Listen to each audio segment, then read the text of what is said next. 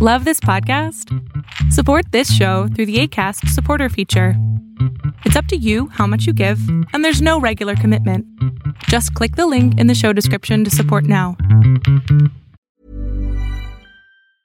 You should celebrate yourself every day, but some days you should celebrate with jewelry. Whether you want to commemorate an unforgettable moment or just bring some added sparkle to your collection, Blue Nile can offer you expert guidance and a wide assortment of jewelry of the highest quality at the best price. Go to BlueNile.com today and experience the ease and convenience of shopping Blue Nile, the original online jeweler since 1999. That's BlueNile.com. BlueNile.com. Ryan Reynolds here from Mint Mobile. With the price of just about everything going up during inflation, we thought we'd bring our prices down. So to help us, we brought in a reverse auctioneer, which is apparently a thing. Mint Mobile unlimited premium wireless. Ready to get 30, 30, bit to get 30, bit to get 20, 20, 20, bit to get 20, 20, bit to get 15, 15, 15, 15 just 15 bucks a month. So, Give it a try at mintmobile.com slash switch. $45 upfront for three months plus taxes and fees. Promo for new customers for limited time. Unlimited more than 40 gigabytes per month. Slows. Full terms at mintmobile.com. Fiction, science fiction, horror, fantasy, crime, LGBT, thriller. You have now entered the House of Mystery with your hosts, Eric Shapiro, David North Martino, John Copenhaver, and Al Warren. Heard on KCAA 106.5 FM Los Angeles 102.3 FM Riverside. and 105.0 AM Palm Springs. Uh, today uh, we are joined uh, by a renowned author, all the way from the UK, uh, Jerome Macklin Page. Thank you for being here. Yeah, my pleasure. Thank you for having me here. Uh, no, okay, so Jerome, uh, let's because you haven't been on the show before, so let's talk about you. Um, is this your first book? It is, yes. Uh, the first the first book I've been able to complete writing, that is. Yeah. Now, what what got you into writing a book? Like, what were you doing beforehand that led you to all of a sudden writing? Okay, so um, right into the meat and gravy of it then. um, so, so for me, um, I actually come from an acting background, um, and I, I, I trained at Italia Conti Drama School over here in the UK, um, and I used to do that professionally, but as is so often the way with many actors, um, I wasn't able to continue doing it. So I kind of got into the, the, the sort of the everyday life, the, the real jobs that, that people like to talk about uh, side of life. And I ended up, whilst in those jobs, um, I ended up getting a rather nasty back injury.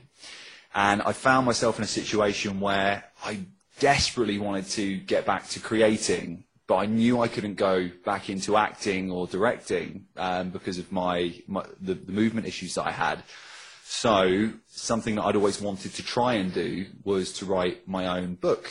Um, and so I thought, well, I'm in a position where I can't move very much. Um, my options for creativity are quite limited at this point. Um, so if there's ever going to be a point where I will sit still for long enough to write a book, I think now would probably be the point. Well, it's interesting, but because that's a, that's a big venture. Um, were you concerned that you weren't a writer and you were going to write a book? You, and I mean that in the sense of um, of the training of being a writer, just like you were, Of course. you know, being an actor and you took some training because you want to get good at it. So, did you do anything to prepare?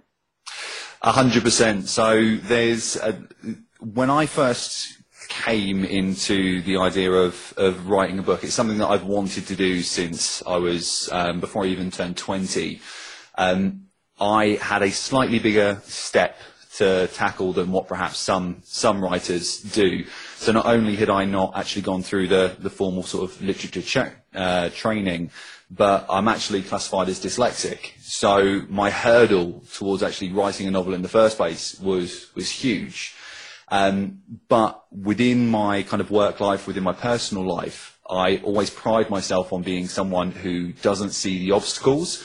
I look for the opportunities. And so when there is a problem that is in front of me, uh, or where I identify one of my weaknesses, I always look to try and find something which will compensate for that. So I realised that writing my very first novel, um, I was there are vast amounts of people out there who were vastly more qualified to go out and do that. But I also realised that if I go out and utilise those people's experiences around me, and if I study um, how to break down a good story, um, I can use all of what I learned as an actor to bring that together to make a very, very good book. Um, so one of the things that I, I looked at is I took my acting training and my ability to write um, film scripts, because that's something I'd done before. Um, and I'd actually re- uh, worked as a columnist when I was younger as well. Um, I took all of that over into my work with novels and started to break down like the works of directors who I really liked. So Steven Spielberg, for example. Um, I think I broke down, it was around about 15 of Steven Spielberg's films um, to look at the journey that he goes on throughout those movies and to try and make sure that those story arcs are coming in. I also went off and read things like uh, saving the cat um, within the books, listening to audiobook after audiobook on the structure of, um, of, of what a novel should take, as well as watching um, many, many hours of video on YouTube as well. Uh, I think Brendan Sanders was delivering some really nice pieces around the art of writing and how to write a good novel. Um, and there were lots of other YouTubers who, who were talking about how to go out there and find your niche and, and all of those kind of things. So I, before I even started writing my first novel, I'd already attempted to write um, a book, uh, probably about say six, seven times in fairness. Um, but I'd also written my own work when it came to film. Um, so I'd actually written and directed around about four, uh, four films by that point, all very, very low budget um, but all following that same sort of narrative and then looking to expand that over into the novel format. Wow. But that's, it's quite different when you write a script as compared to writing a um, massively. Yeah like it's a different massively. it's a it's a, it's a, it's a different way. Um, well so okay so the founder seeds awakening. How did you um, choose this type of book? Um, and I mean this in the sense, okay, so you've got a little bit, you, you know, you've been writing for things and you've got all this creativity. How did it become the founder seeds? Like, you know, what made you choose this direction? Uh, so when I actually started the process of writing the founder seeds, um, I had no idea what it was going to be. Um, and that is the God's honest truth. Uh, when I sat down, I remember sitting down um, at the same computer I'm sitting down and talking to you guys now on, um, and thinking, right, how how how do I start a story? Because it's a big thing, it's a big undertaking. You're going to write a novel which is going to be at least seventy thousand words long, um, so that start point is is very crucial. Um, and for me, when I was thinking about where to start, there was this story that I remember from when I was uh, a, a kid. It was something when uh, back in the UK, I was driving back late one night uh, from a place called Norwich, which is in Norfolk in the UK, and I was driving home on my moped. And on the way back, I actually stopped off at one of the public loos on the way uh, on the way back home, as as you do. And I remember being in that loo, and I remember thinking to myself, how weird would it be if some sort of monster came into this toilet right now? And it was being chased by a group of government agents that were trying to keep it all secretly under wraps from everyone, like a, a, a proper kind of men in black sort of style. And so I remembered that. I've remembered that ever since I was about 19 years old. And so when I sat down to start writing the book, that's where I started. And I thought to myself, you know, how am I going to tell this story? I need to play to my strengths. You know, I am not someone who has the, a literary background like the greats. You know, I'm not going to create something which has all of the, the wonderful flourishes of all of the, the, the early writers. but what I can do and what I'm very good at is telling a story from my perspective. Um, talking through the emotions which are going on, talking about the thoughts which are going on. And so that was the shape that I decided to start the journey on. And I used my sort of acting background to actually create the characters before the story. And the story ended up evolving from choices the characters made. Um, and ironically, when I was working through it, I'd, I'd mapped out where I thought the characters were going to go. I'd mapped out um, how the story was going to end. But then, as I was writing, I found I was getting to a point where it didn't feel natural for the characters to go that way anymore. So the characters were deciding what was going to happen and how it was going to happen. Um, and it became a very, a very, very organic piece of writing. So I didn't set out at the beginning of this and go, right, I'm going to write a book called The Founder Seeds. Uh, it will be in the genre of dark fantasy sci-fi. In fact, for the longest time, I didn't know how the book was going to end. Uh, I didn't know the genre it was going to fit into. Um, and it was called In a Flush, um, was, was the very first title for it. um, so it, it, it, changed a lot. And it was ironic because once I'd finished the book, um, you know, there was, there was a lot of comedy that, that comes in um, at the beginning, and there's a lot of to and fro. And I, I took a lot of inspiration from uh, an author called Robert Asprin, um, who wrote the Mything Omnibus. I absolutely love uh, love his stuff, um, and I love the back and forth between the characters there, and that kind of that jokey banter that you have because it's something which people can really relate to when when they read it. Um, and when I saw those characters coming to life as they were kind of taking on their own, it, it, it was just really, really lovely. Um, and I, actually, people read it afterwards, and I was like, oh, it's all jokey, bantery, you know, in a flash, it's perfect for it. And they're like, you do realise you've written a story which is much more than just a few jokes at the beginning. Like, you realise what you've written, right? And I was like, I guess, yeah. Um, so I, I, I, kind of listened to the people around me um, who, who kind of instructed it to, to be what it is, the founder seeds. Wow. Did you, did you sit around uh, bathrooms and wait for a month? I did, yes. yes, often uh, in my spare time, many, many times. Wow. No, no, it, it was. Um, it, it, became a running joke um, because I, I, actually, I used to, I used to work for, for Samsung as an area manager, um, and I was I was always known as the guy. I would always know where all the public loos were when, whenever we were driving around. Um, so I'd, if anyone came out, I was like, "Toilets over there. It's not a problem. We'll go there." Um, and so when I told the guys at work I was I was going to be writing a, a story that starts in a public loo, they were like, "What the how? What are you? How? How are you starting a book in a toilet? That's ridiculous." And I was like, "Yeah, and it's really cool because they go off to another world, and like I rewrite the entire history of the universe." Um, and I, but how? It's in a toilet. um, so you know, I, I found that was it was quite funny. I think the original slogan for the book was. Um, uh, destiny can find you in the most unexpected of places, even in a public loo. Um, that that was the original slogan for the book. Um, yeah. Uh, okay, so now so you're you're coming up with his idea. Now, when we go back to the characters, like I guess the journey is John Sparks. He's the the person that goes through the journey. Yes, hundred percent. Uh, you know, so when you create that character, you've you've got this person. Um, how do you decide on who he is and the elements that make him so that he can go through this journey and and you can tell a story how you want to.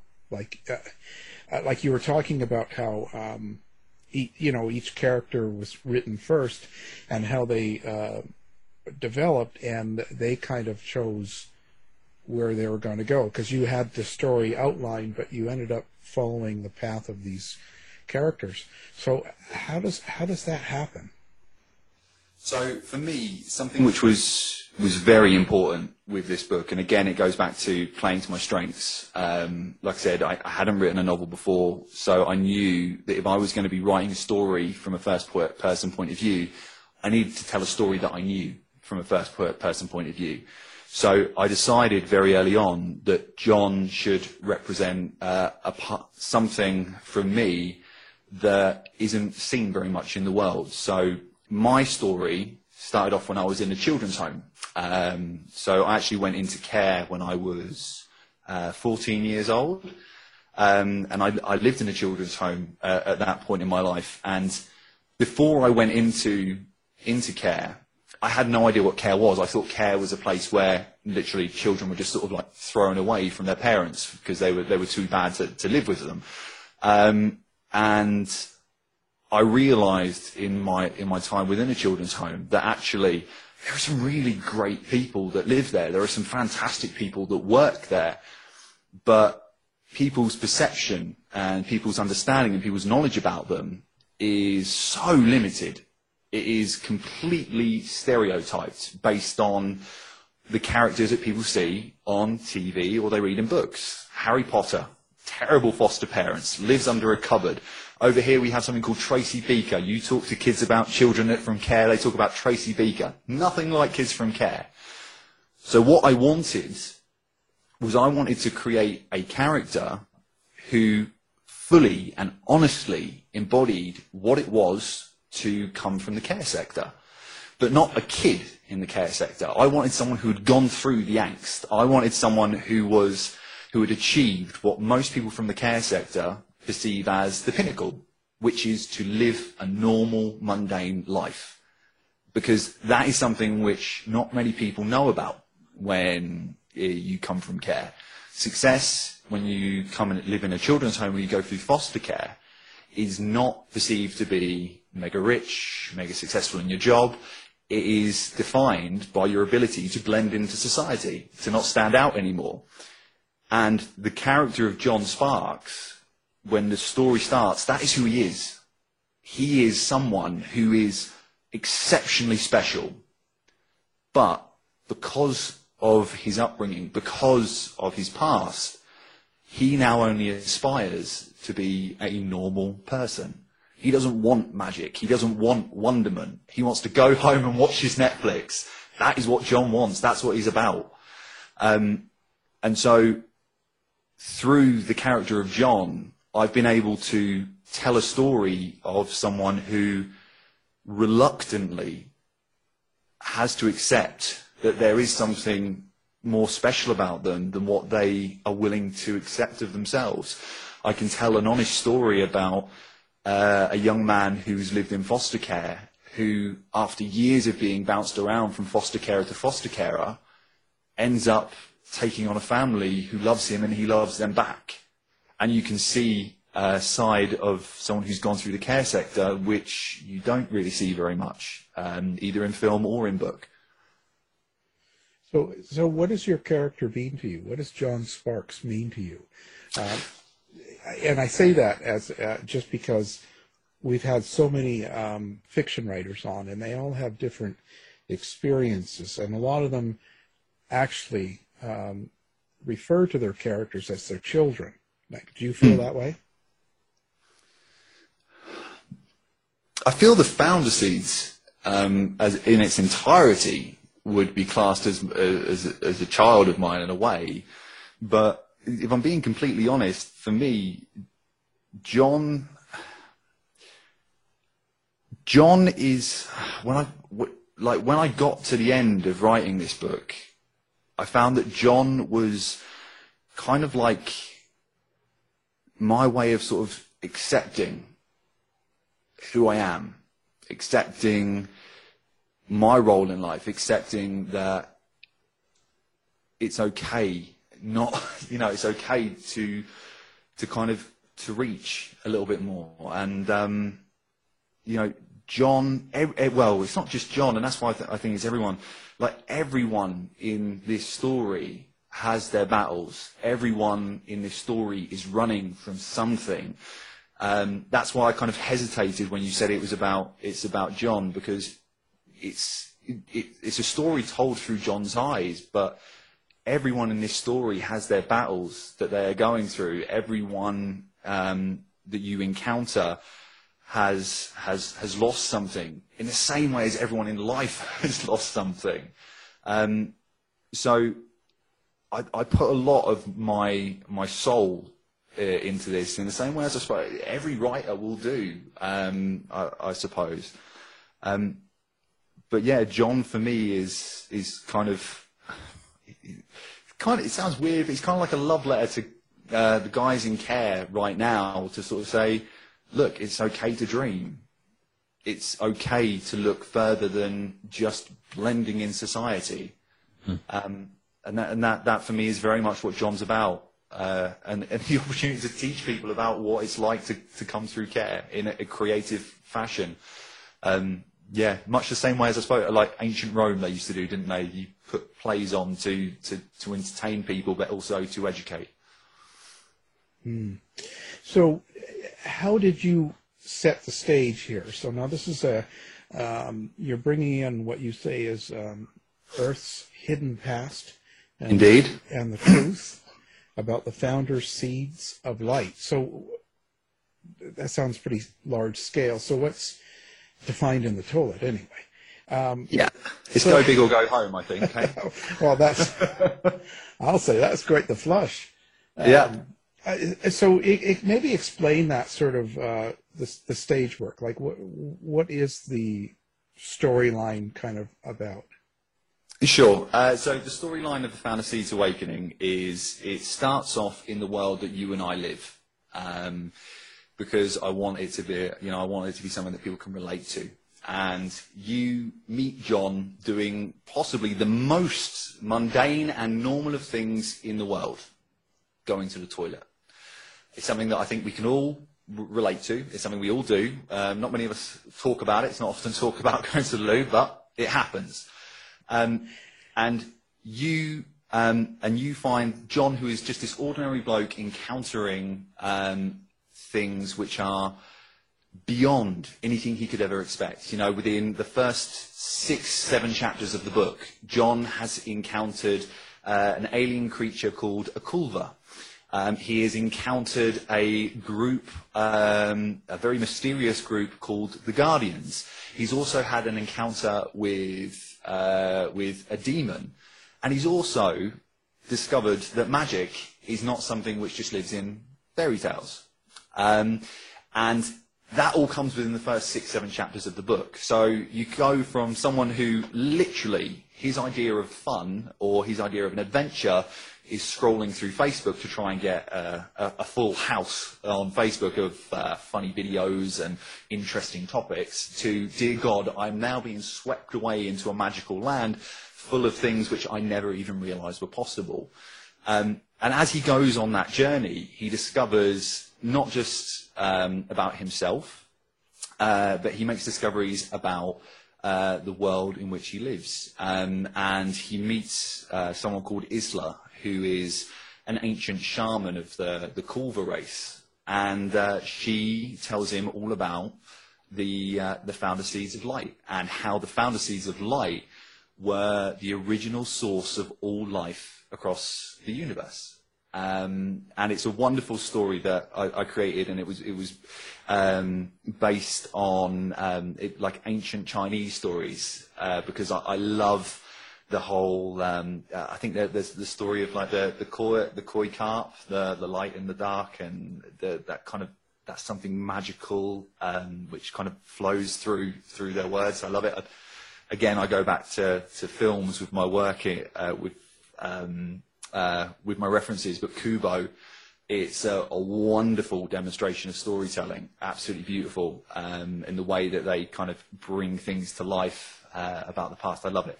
Um, but yeah, as you go through, you discover exactly how the universe was created, and you also discover that there is races which have existed in the stars. One size fits all seemed like a good idea for clothes Nice dress. Uh, it's a it's a t-shirt. until you tried it on. Same goes for your healthcare. That's why United Healthcare offers a variety of flexible, budget friendly coverage for medical, vision, dental, and more. So, whether you're between jobs, coming off a parent's plan, or even missed open enrollment, you can find the plan that fits you best. Find out more about United Healthcare coverage at uh1.com. That's uh1.com. Many of us have those stubborn pounds that seem impossible to lose, no matter how good we eat or how hard we work out. My solution is PlushCare. PlushCare is a leading telehealth provider with doctors who are there for you day and night to partner with you in your weight loss journey. They can prescribe FDA-approved weight loss medications like Wegovy and Zepbound for those who qualify. Plus, they accept most insurance plans. To get started, visit plushcare.com slash weight loss. That's plushcare.com slash weight loss. Millions of people have lost weight with personalized plans from Noom, like Evan, who can't stand salads and still lost 50 pounds. Salads, generally, for most people, are the easy button, right? For me, that wasn't an option. I never really was a salad guy. That's just not who I am. But Noom worked for me. Get your personalized plan today at Noom.com. Real Noom user compensated to provide their story. In four weeks, the typical Noom user can expect to lose one to two pounds per week. Individual results may vary. Even when we're on a budget, we still deserve nice things. Quince is a place to scoop up stunning high end goods for 50 to 80% less than similar brands. They have buttery soft cashmere sweaters starting at $50, luxurious Italian leather bags, and so much more. Plus, Quince only works with factories that use safe, ethical, and responsible manufacturing. Get the high-end goods you'll love without the high price tag with Quince. Go to quince.com/style for free shipping and 365-day returns. For, for long before any of us were aware of them, that have been among us for a very, very, very long time. Um, so it, it's so hard to describe it without giving the story away, and I, I hate giving the story Yeah. away because it ruins it. Um, but yeah, the, the basic premise is a guy on a journey of discovery um, who is a bit of a loner, who, who makes friends along the way, and discovers that the story of the universe is not what is taught in the, the history books. Um, it's not far off, but it happened in a very different way. Um, I like to create my own version of the Big Bang Theory. Um, so, The Big Bang Theory and the toilet. Well, yes. See, that's the thing. You start off in a toilet, and then you discuss how the Big Bang um, was actually created by the two oppo- opposing forces of light and dark, who were locked in an eternal dance um, in the stars until one day the dark became envious of the light and decided to break away from the light and gain dominion over the night sky. Um, and that's where it's all born from, uh, all of the light, uh, all of the life across the stars. Wow. Uh, do you do have like um um or, or, uh, what what's your feelings on things like uh, the paranormal and magic and and and all of that um, in your life? Does this have a huge influence? Uh, so I, I love, um, I absolutely love all things which are scary, supernatural, science fiction, fantasy. Um, you know, I'm uh very much a fanboy. I think I'm drinking a, a cup of tea at the moment. Very British of me, uh, from a, a Star Wars mug. I forgive me, it's not the, the original trilogy. The original trilogy is still the best trilogy as far as I'm concerned. Thank you. Um, it has to be said. Um, uh, hands down, the best one that they've done today is uh, would be Rogue One. Uh, that's the best remake. That's the best modern Star Wars film, in my opinion. Yeah. Um, but anyway, uh, yeah. So I, I love all of that. I've, I'm, I've very much grown up on folklore tales. Um, in, in Norfolk, where I grew up, we ha- we have one about the black shuck uh, which is a demon dog that walks along the coastline. It has red eyes, and if you, you look into its eyes, uh, it will kill you. Uh, that's the story we grew up with, um, walking along the beachfront at night. Uh, but I, I very much enjoy paranormal. In fact, um, uh, Neil Story, someone who I've worked with both as an actor and I, uh, we, we discuss things on, on writing. Um, the first time I actually met uh, Neil, we we worked on a film which was about vampires and vampire hunting. Um, yeah, I think we've worked, we did a ghost tour at one point. We actually did a, a, a very very fancy uh, country estate over here uh, for Halloween. We actually did a ghost tour, so I, I love all of that very much. Yeah, I, I could see Neil on a on a ghost tour. Yeah, He, he is very good on a ghost tour. He loves a ghost tour.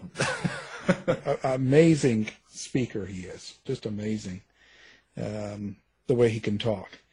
Um, it, it- so old sci-fi or new sci-fi? What kind of Um, where do you stand on that? Uh, uh, are we talking? Uh, Well, you know, I would things, say- things predate it to to now. You know, everything is so. Um, I don't know how do you say. We've got so many effects now with the computer age and all this stuff. So pre all of that. So um, pre 1980, let's say. Pre 1980s. So I would say the science fiction which is coming out from a from a film basis uh, these days is by far, in, in some ways, by far, spe- spectacular wise, it is by far superior to the old stuff. Um, I, when I'm saying that, I'm talking in reference to films like Interstellar. Um, absolutely fantastic, both in terms of concept and execution. Um, but when you're looking to sort of the early sci-fi, when you're talking about The Fly or the remake of um, Dune, which is coming out, um, and obviously that was based on uh, the book from Frank Herbert, um, that um, that was fantastic. Uh, and it's timeless. People still go back and watch that kind of stuff now. Um, I think I just found it on my Netflix, so I'll probably be watching that myself again soon. So, uh, concept-wise, I think it was fan- the stuff which was delivered sort of 70s, 80s was fantastic. Um, but in terms of ex- execution and spectacular, like the spectacle of it, I, I cannot, ca- you cannot beat the modern stuff in my opinion, except from Star Wars because I think the special effects were not good enough to maintain it. Uh, good idea, but poor execution, in my opinion. So when it comes to world building, um, do you have any? Uh, it sounds like you've built quite a world here, and um, do you have any sort of heroes that you look to for world building, like H.P. Lovecraft or Tolkien or so, someone like that? Uh, so for me, it goes. I, I, go back to Robert Asprin again uh, because for me, the thing which I loved about Robert Asprin was he was not only he, the world that he built was based on the character interaction, and that was what kept me going through it because I I was genuinely interested about the characters. Um, and the way that he described things, in the same way as uh, Terry Pratchett, um, I love the way that Terry Pratchett describes things in his books. Um, there's a, an observation about um, at the beginning of ah, I've forgotten what the name is, uh, but there's an observation in the beginning of one of his books where the turtle is describing he's describing how the turtle is used to only being an inch off the floor, and as he's lifted up by the eagle, he's actually hundreds hundreds of feet off the floor, and it's those special little details which are quite often neglected, which which I really really enjoy, um, or concepts which don't often come in. So with Robert Asprin and the Mything Omnibus, I loved the idea that magic wasn't just something you could pluck out of the air. It wasn't just something that was like, oh yeah, I can, I'm a wizard, I can do it wherever. Um, within the Mything Omnibus, there were veins that ran through the earth, and the closer you were to those veins, the more powerful your magic was. And I loved that as a concept, um, in the same way as I loved the idea of the planet called Bazaar, uh, a, a planet which was a market stall. Um, and the wonderful thing about it was the, the stalls on this planet were never in the same place twice. They would always move. So whenever you would visit this planet, you had to go somewhere different. And if you got separated from someone, you would have to try and find them again, even though you'd just walked off a couple of centimeters away. Um, and I, I, I love that for, for creativity. Um, I actually found when, when I was listening to uh, Tolkien, because again, where I'm dyslexic, a lot of my uh, a lot of my reading comes in audiobook format because I find that's a more accessible way for me to uh, to read. Um, and when I'm listening to, to Tolkien, uh, don't get me wrong, I am I'm a massive fanboy of the Lord of the Rings. Um, but I find I found it actually quite frustrating. Uh, all the songs, um, I have to say. They're singing again. Uh, like I, I, I really, I found it really frustrating, um, and, and that isn't me hating on Tolkien. You know, No. I think the, the guy has created the most wonderful worlds for people to enjoy. but I, I, and some people will love the songs, but for me, uh, but it, but that's the thing, isn't it? There, there is no universal thing that people just love, um, and I think that's quite a reassuring thing when you're writing, uh, because I think it's quite tempting to try and write something or create something that everybody will universally love. Um, and when you realise that is impossible, because people like Tolkien had their critics, people, J.K. Rowling, I, th- I think she is the most successful author in history uh, at this point. I think she has, uh, I think it's seven out of the top-selling books of all time or something um, uh, on the, on the on the list you know, but people are still critical of J.K. Rowling, um, regardless of her politics. Uh, so it is impossible to be universally loved. It's impossible to create a universally loved story uh, or world. But what is entirely possible is to create a world which people can dip into and can enjoy and potentially can find comfort or can fall in love with. Well, everyone loves me. there you go. If they don't, they're. You've they're- just broken my theory. we terminate anybody that doesn't. Well, that is one way to guarantee that everyone will love you. If, Yeah. If, if, if you only keep the ones around that love you, then that will guarantee that. Yeah. It's a lot of work, though. it's, it's a terrible lot of work. Alan's also full of crap. Yeah. Just Just that and- ah. um, wow. So now in this book, um, of course, we don't know the ending. So are you planning to do uh, more in the same sort of style, or is there going to be a series of these books? Yeah, one hundred percent. The the Founder Seeds is uh, awake. Uh, the Founder Seeds Awakening is just the beginning of this journey for John. The first the first book is all around accepting who you are, and that is very much the theme that runs runs through the the first book. Um, and the second book is going to be then embracing. Um, there's going to be a lot of a lot of uh, a lot of things. I mean, the, so the first book is very much based in the world that we all live, uh, whereas with the second book is going to be completely and utterly rewriting the world that we live. So you go on one hell of a story arc during the first story, one hell of a story arc. Um, I effectively set up the end of all life as we know it across across the first book. oh, Oh, thank God. COVID nineteen. I know, right? It needs a rewrite. And that isn't a spoiler. There is no spoiler there because I set it up. Doesn't say we get there. Doesn't say that it's going to happen, but it will be set up.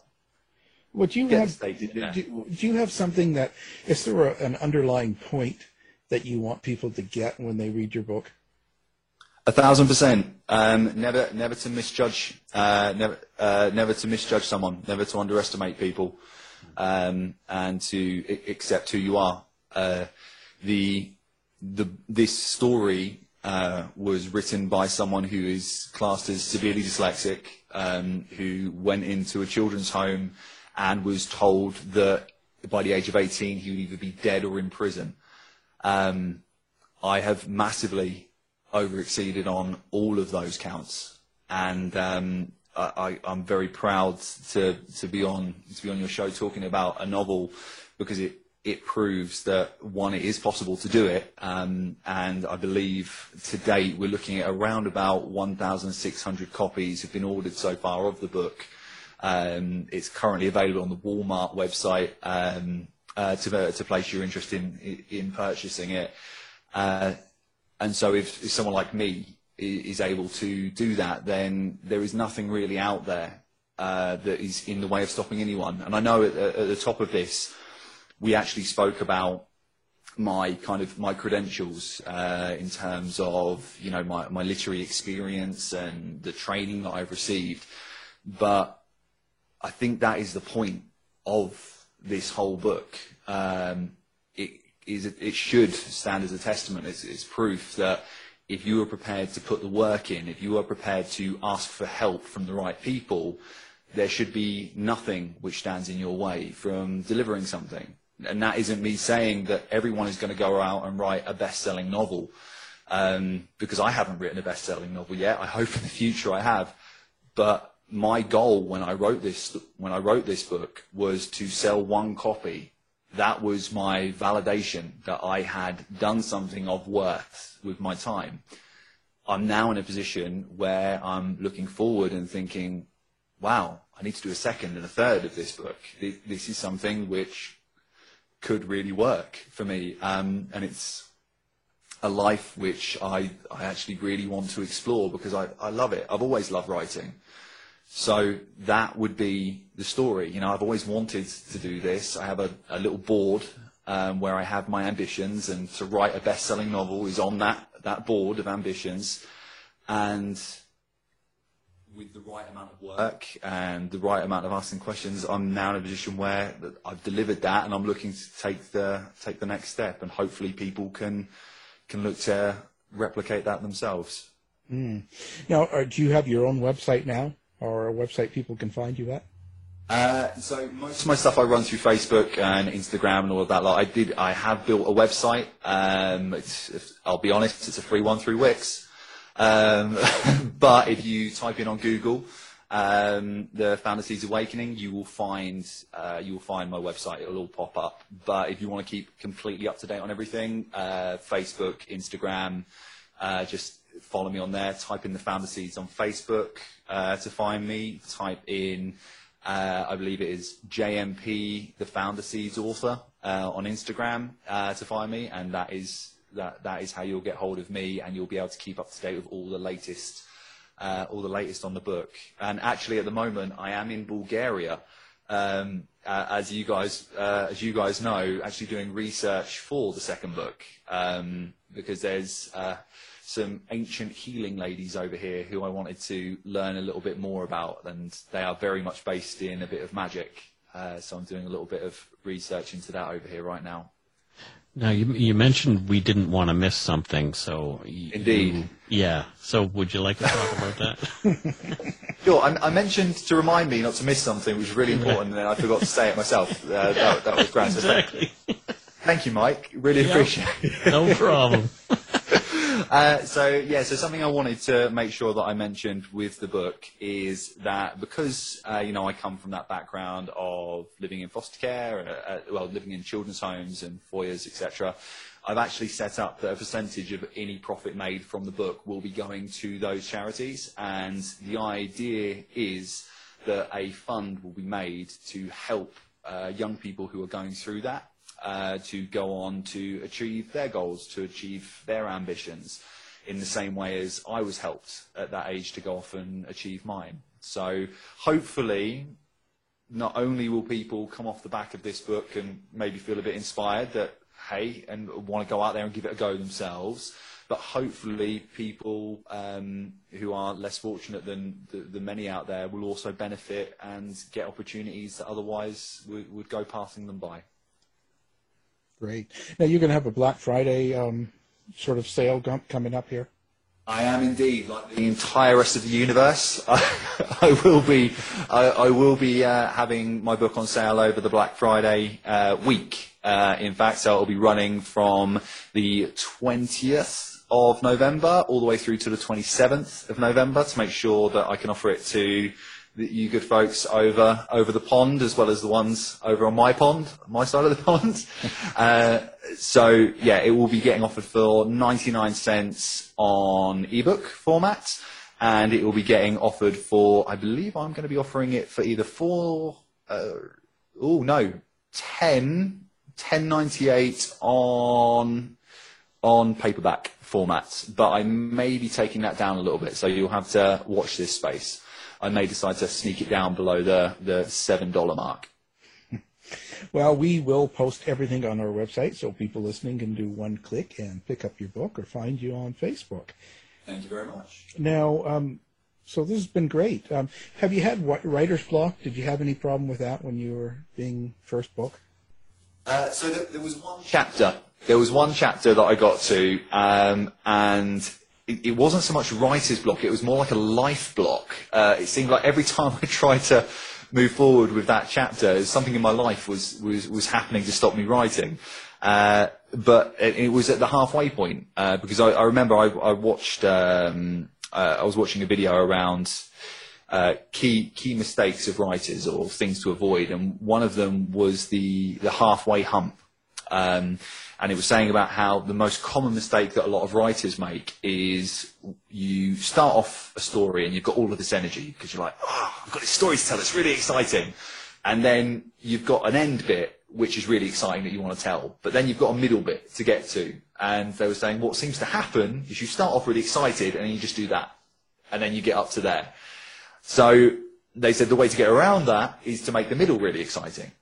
So I went ahead and made the middle really exciting um, because I wanted to make sure I was engaged through it. So um, I didn't suffer with writer's block. I actually managed to write the story itself um, in six months. Uh, it took me to write.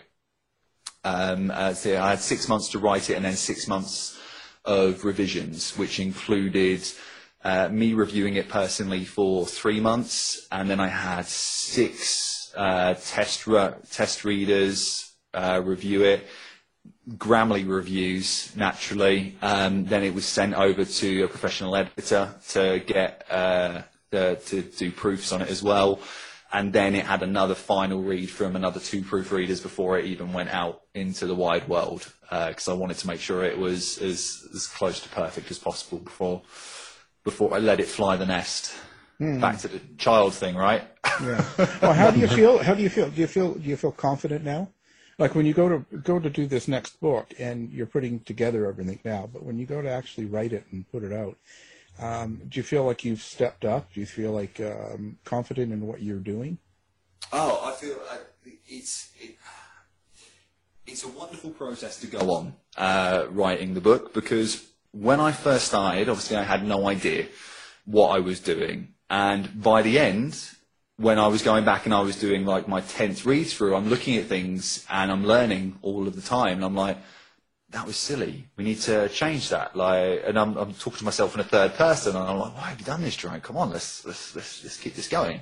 Um, and I found that as I went through, my technique that I was using was improving all of the time. So going into this next book, I suppose I, I am more confident from the point of view of I know I can do it. Uh, I know I can write something to it in, in its entirety, and I've learned a lot along the way.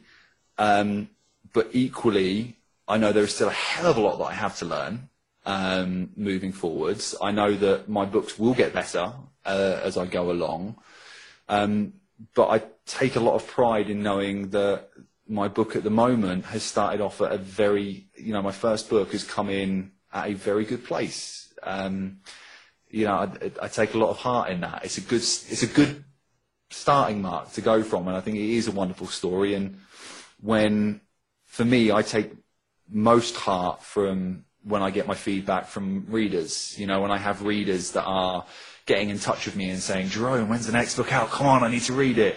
Or um, I had someone get in touch and say, um, they said, this is the first book since I read Harry Potter where I could really visualize everything that was um, that you were describing. Um, which was wonderful. You know, that, that's lovely. The editor um, who read it uh, described John Sparks as being in fantastic company with Harry Potter and uh, Lyra from uh, uh, from from Dust, and you know, uh, and and that those kind of things. When when you get to the end and your editor goes, do you know what? You really have something there. Um, and she's like, the worst part of my job is when I have to turn around to someone and go, you don't have a story. And when she turned around to me and said, you know what, you've really got something there. It's, it's good. It's really good. Um, it does give you more confidence for sure. Um, but at the same time, not complacency at all because I want the next book to be better. I don't want it to be worse because I get complacent and think, oh, I can write a book now. It's easy. Because it's not. It's hard. it's very hard. Wow, that's um, quite the story, quite the book. Um, the book we're talking about is The Founder Seeds Awakening, and we've been talking with its author, Jerome Macklin Page. Thank you for being here. That is an absolute pleasure, Alan. Thank you for having me on. Thank you so much. To find out more about our show, guests, or to listen to past shows from our archive, please go to www.houseofmysteryradio.com. Show's over for now. Was it as good for you as it was for me? Well, good night. This has been a production of Something Weird Media. I'll be back. Hi, I'm Daniel, founder of Pretty Litter. Cats and cat owners deserve better than any old fashioned litter. That's why I teamed up with scientists and veterinarians to create Pretty Litter. Its innovative crystal formula has superior odor control and weighs up to 80% less than clay litter. Pretty Litter even monitors health by changing colors to help detect early signs of potential illness. It's the world's smartest kitty litter. Go to prettylitter.com and use code ACAST for 20% off your first order and a free cat toy. Terms and conditions apply. See site for details. Planning for your next trip? Elevate your travel style with Quince. Quince has all the jet setting essentials you'll want for your next getaway, like European linen, premium luggage options, buttery soft Italian leather bags, and so much more. And is all priced at 50 to 80% less than similar brands. Plus, Quince only works with factories that use safe and ethical manufacturing practices. Pack your bags with high-quality essentials you'll be wearing for vacations to come with Quince. Go to quince.com slash pack for free shipping and 365-day returns. Even when we're on a budget, we still deserve nice things. Quince is a place to scoop up stunning high-end goods for 50 to 80% less than similar brands. They have buttery soft cashmere sweaters starting at $50, luxurious Italian leather bags, and so much more. Plus, Quince only works with factories that use safe, ethical, and responsible manufacturing. Get the high-end goods you'll love without the high price tag with Quince. Go to quince.com slash style for free shipping and 365-day returns. You've been listening to the House of Mystery radio show. To find out more about our guests, hosts, or shows, go to www.houseofmystery.com. Show's over for now. Was it as good for you as it was for me? Well, good night. This has been a production of Something Weird Media. I'll be back.